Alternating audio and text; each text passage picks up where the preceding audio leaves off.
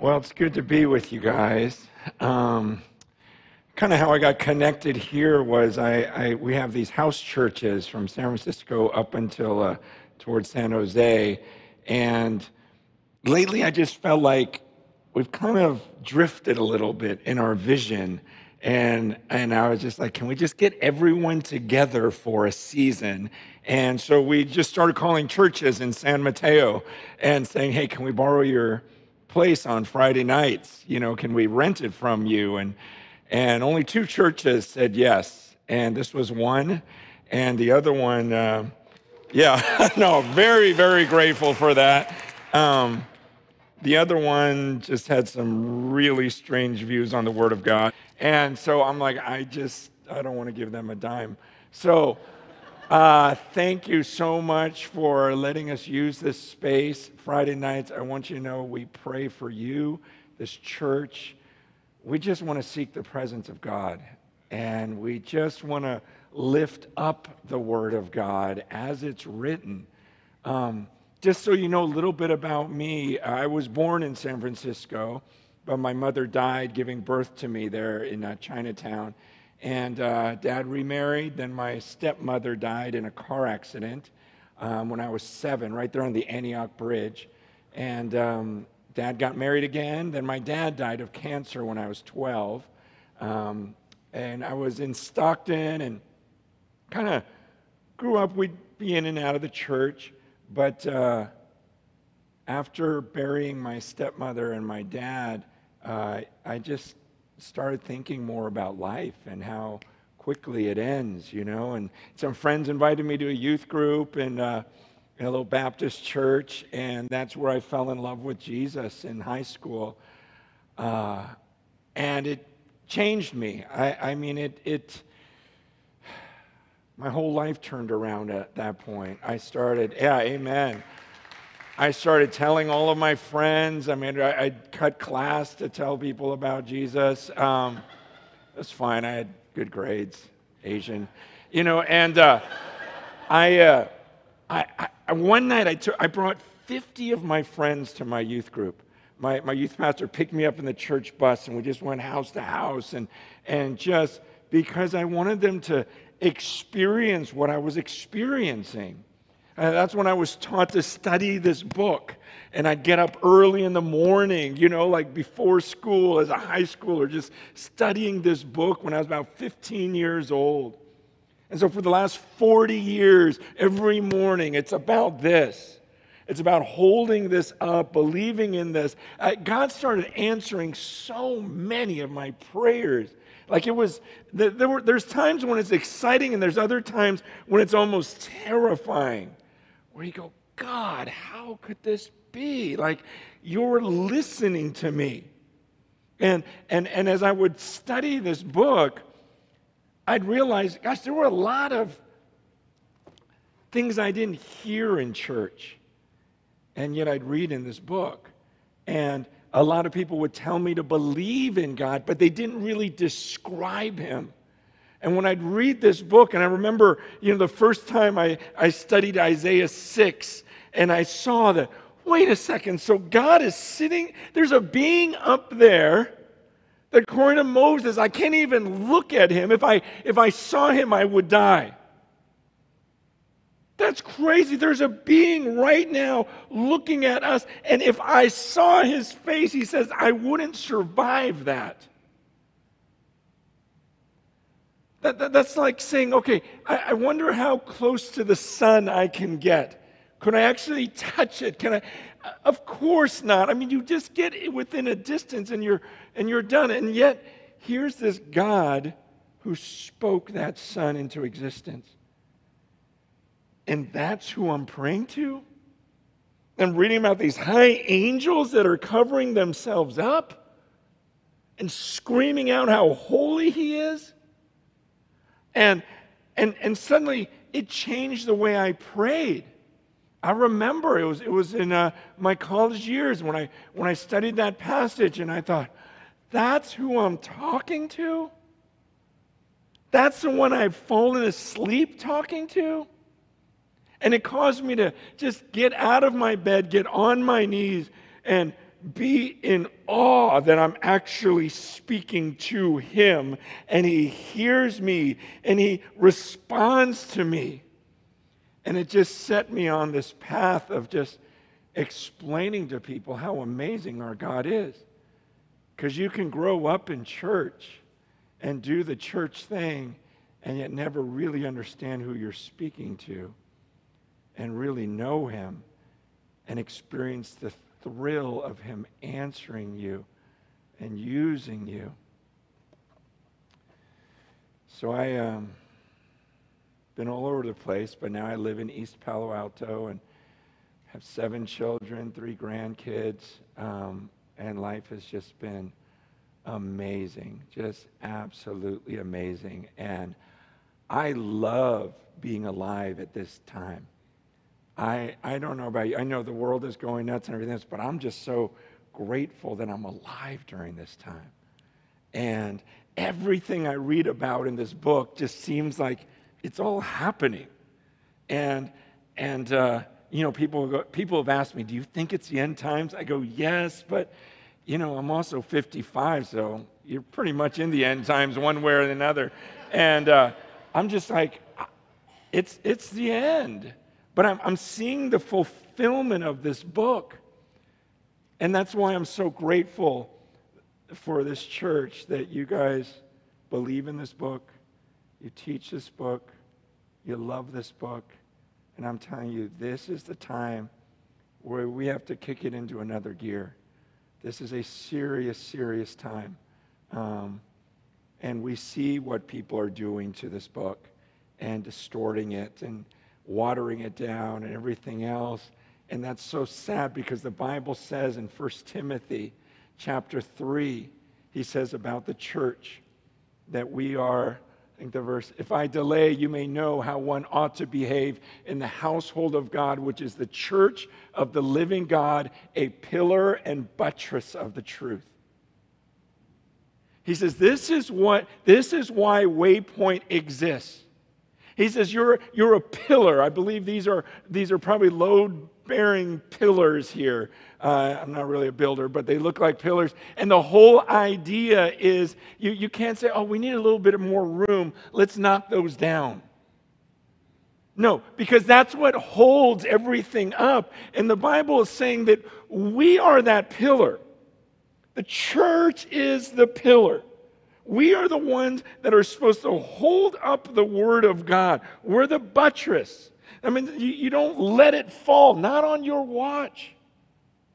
I, I was telling my kids, uh, a couple of them, we were, we were in Israel. And I was just explaining, you know, just walking from place to place and showing them the Holy Land. And, and we had just walked through Hezekiah's tunnel. And I'm like, look, you can read about this. We just walked through a 3,000 year old tunnel. And, and I read about this, and we were, we were standing on the Mount of Olives looking down at Jerusalem. I'm like, this is where Jesus ascended. And I go and look at that little city right there. I go, this is where Abraham took Isaac to sacrifice him. Isn't that crazy? I go, this is where David brought the ark of God. This is where a lot of people say the Garden of Eden was. I go, this is, this is where Solomon built his temple. It was destroyed, and then they then rubble, and they rebuilt the temple. This is all right here at the same spot.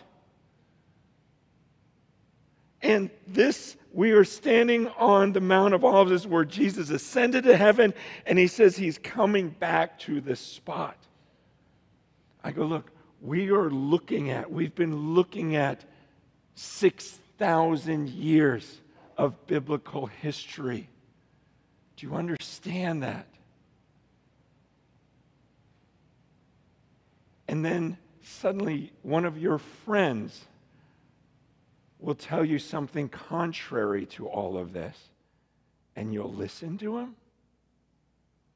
You'll listen to your 17 year old friend and say, you know what, all those people who have believed this for 6,000 years, they're all wrong. Because my friend believes something different. I'm like, think about that. Think about how crazy that is to forsake all of this history and what everyone has held on to for so long because your friend tells you something different. And I just said, What's, what's so brilliant about your friend? Is it all those years of Minecraft and Fortnite just got him like, just, oh, I trust him, I trust him. But I turn to this passage I saw a, a couple months ago, Psalm 81. There's this passage in Psalm 81, and I just love it. In Psalm 81, verse 10, God says, I am the Lord your God who brought you up out of the land of Egypt. Open your mouth wide, and I will fill it. But my people did not listen to my voice. Israel would not submit to me. So I gave them over to their stubborn hearts to follow their own counsels. Okay, see what this passage is saying? God says, all you had to do was follow me. If you just open up your mouth, I would have just filled it. He goes, But my people, they, they, they weren't content with me. And, and he says that uh, my people did not listen to my voice. Israel would not submit to me. So, he says, this was his punishment. Okay, you don't want to listen to me, you don't want to follow me. Here's what I will do to you. He says, I gave them over to their stubborn hearts to follow their own counsels. You don't want to listen to the God who spoke and said, Let there be light, and then light appeared. You, you don't want to, you don't care about my words. You don't tremble at my words. You don't want to follow my, you don't care what the Creator has to say. He goes, Here's my punishment. I'll make you listen to each other. That's what he's saying right there. I gave them over to their own counsels. Here's my punishment for you. I'll have you actually listen to each other. I'll have you listen to your 17 year old friend. I'll have you follow someone because you think in your mind, well, he throws a, a football really far. So his opinion matters. That's going to make sense to you. She got great plastic surgery, so I care about her opinion. You, you understand? This isn't wise. This isn't cool. This is the judgment of God. That's actually going to make sense to you to follow the voices of these people.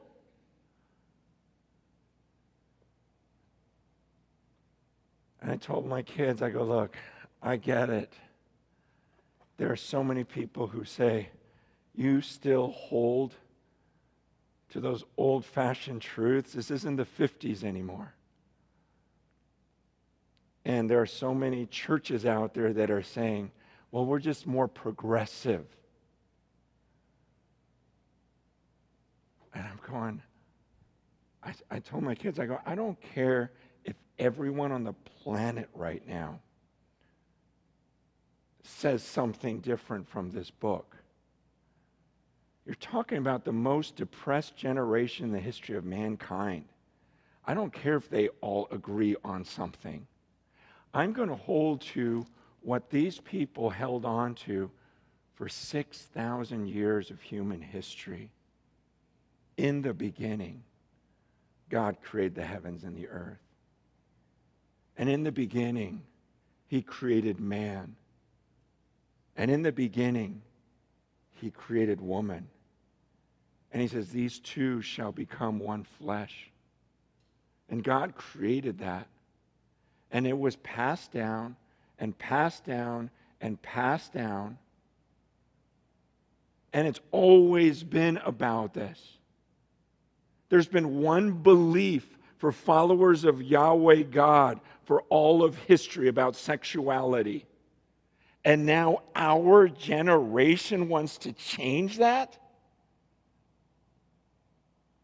I go, I, I'm going to be a pillar. I'm holding this up. I don't care how. Cancel me. I don't care. I'm holding this up. I, I, have been reading this. My, my daughter, she's uh, one of my daughters, uh, is in uh, the Middle East right now on mission. She's been gone for like six months. Drives me crazy. I miss her. But um, she's 18 and she says, uh, I was challenged to read the Bible in 30 days this January. So she'll finish like tomorrow. And uh, so I heard that on January 1. I go, I want to do that. I'll, I'll join you. And I'm super competitive, so I ended up finishing in 14 days. And uh, it only takes like two or three hours a day. It, it seems insurmountable, but two or three hours a day, you can finish in 14 days. I had my friends, some of my friends, they got in a room like this and they read this out loud, cover to cover, without stopping. They did it in less than three days. That's out loud. See, sometimes we look at this book and we think it's so insurmountable. You can read it in three days, out loud. So silently, you could do it in, in, in less than that, probably two or less. And I've never read through the Bible quickly. It blew my mind because it, it's different. It's different when you just read it cover to cover. It, it's like if you were going to go see a movie and you said, you know, I'm just going to go slow and watch three minutes a day. That's just kind of weird. And then you, you'll, you'll, yeah, maybe you'll sit and meditate on, you know, a certain part, but you're going to miss the flow of the thing. And even after seminary and all these 40 years of studying this book, I don't think I've ever done anything more meaningful than just read it straight through. And the thing that hit me was how you read the prophets back to back to back, and it's like, wow, the way they spoke, they just laid it out. And then you get to Jesus and you're like, wow, he sounds just like them, but even a step above that. And then you're reading, you know, Stephen and Peter and Paul, and, and you just realize everyone spoke the same way. And what was disheartening was like, I go, I don't hear anyone talk like that anymore. It's so different the way we speak. Like when they spoke, they weren't trying to please everyone. When you read through the prophets, you just go, wow, they really didn't care that everyone hated them and they got killed because they said, no, I'm not on this earth to make everyone happy. I was here to proclaim this book. These are the very words of God. I'm not here to listen to the counsels of human beings. I'm here to declare what God, holy, holy, holy God, sitting on his throne, what came out of his mouth.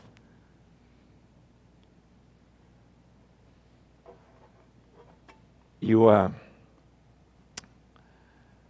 you ever watch like an Olympic relay race? Um, U.S. every year uh, in nationals, we always have the fastest relay team, but we never win because we always fumble the baton. Like it's it's the craziest thing. It's like, look, practice, you know. But but somehow, the fastest people they keep dropping it, dropping it, dropping it, and I was telling my kids, you, you understand what's been going on? Like Adam passed some things on to Seth. And they just kept passing it on. It went to Noah. It went to Abraham, Isaac, Jacob. They just kept passing the baton through Judah. Elijah, Elisha, Moses, Joshua. It just, it just, they just kept passing it to each other. They, they were saying the same thing. And John the Baptist, Jesus, Peter, Paul. And it went on and on and on for the last 2,000 years. They've been passing the same message. 6,000 years. And then they passed it to me 40 years ago. 40 years ago, they gave it to me. And I've been holding this thing. And I've been holding this thing, and, and it has not been easy. And I've seen the world turn and go so far from this, but I'm not going to let go of it. I'm not the one that's going to drop it. And then I, and I told my kids, I'm passing it to you now. I don't know how much longer I have. I'm passing it to you. And if you know anything, uh, and they're, they're, they're both runners, and uh, my two teens that I was with, I'm like, you know, that last runner has to run faster. It's not enough for you to hold on to some of my faith. And we, we had been standing at the Jordan River a couple days before, and I go, remember when I told you about that story about Elisha? You know, that that's where they crossed. And Elijah's like, get away from me. And Elisha's like, I'm not leaving you. And, and, and Elijah's like, What do you want from me? And Elisha goes, I want double whatever you have. I want a double portion of the spirit that you have. And Elijah says, Okay, if you see me when God takes me home, you'll receive a double portion of what I have. And I said, That's what you need to be praying for.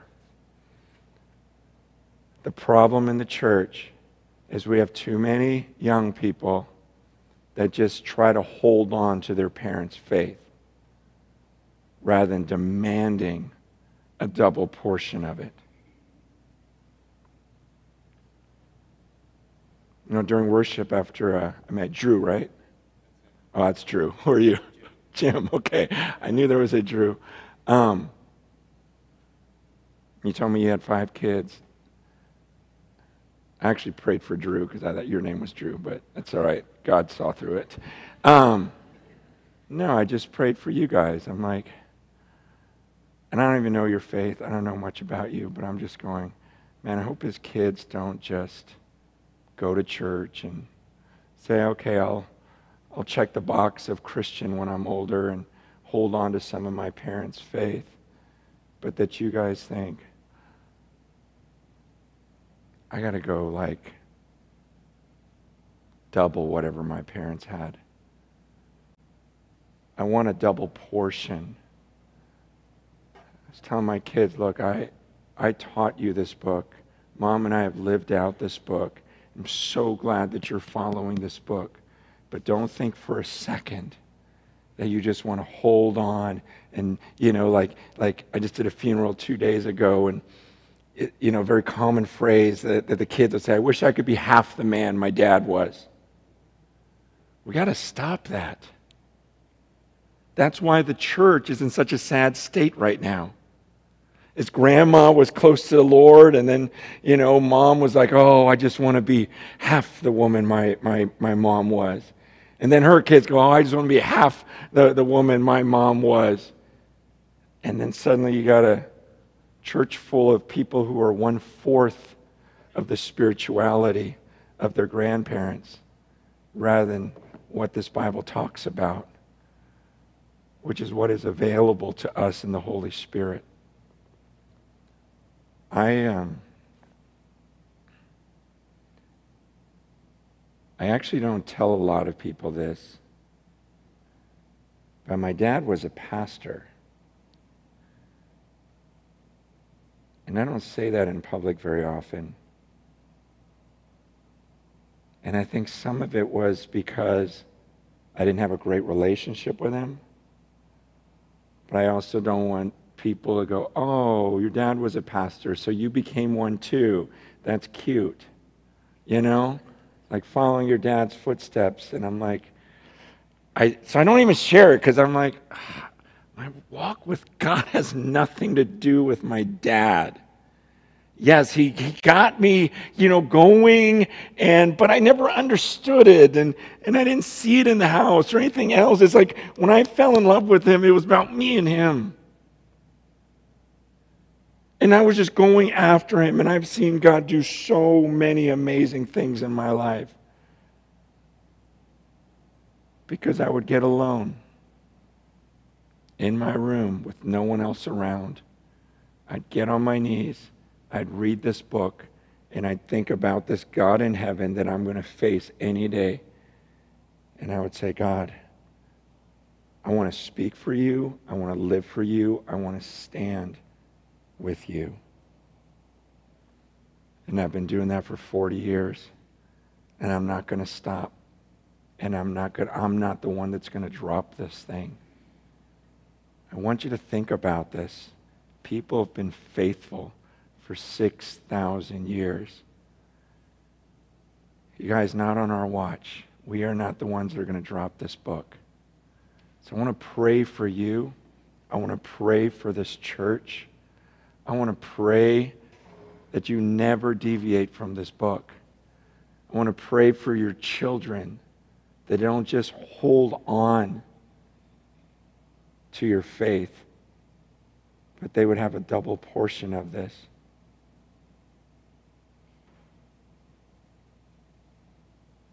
Father, we worship you this morning. God, forgive us for caring what people say.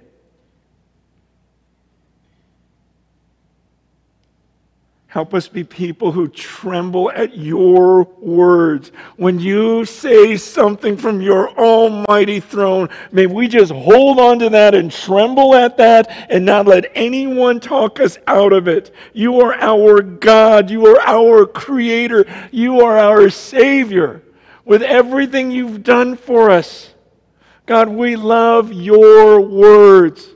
I pray for Waypoint Church, Lord. May they never deviate from your word. May they not be ashamed of you or your words when you return.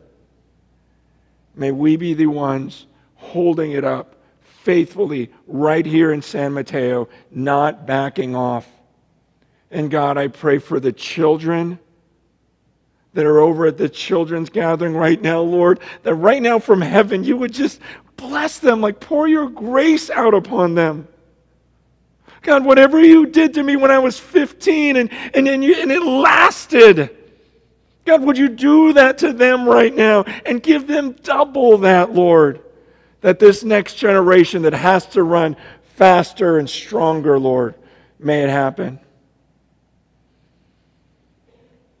And God, for those in this room who have deviated,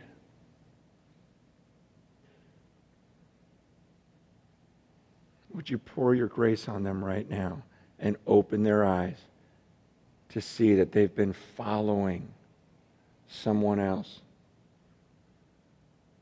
Oh God, purify this church. Keep purifying this church. Be with Pastor Shannon and his family, God. May he just walk with you fearlessly all the way to the end. May he say whatever you tell him to say, even if it's unpopular. Praise you, God.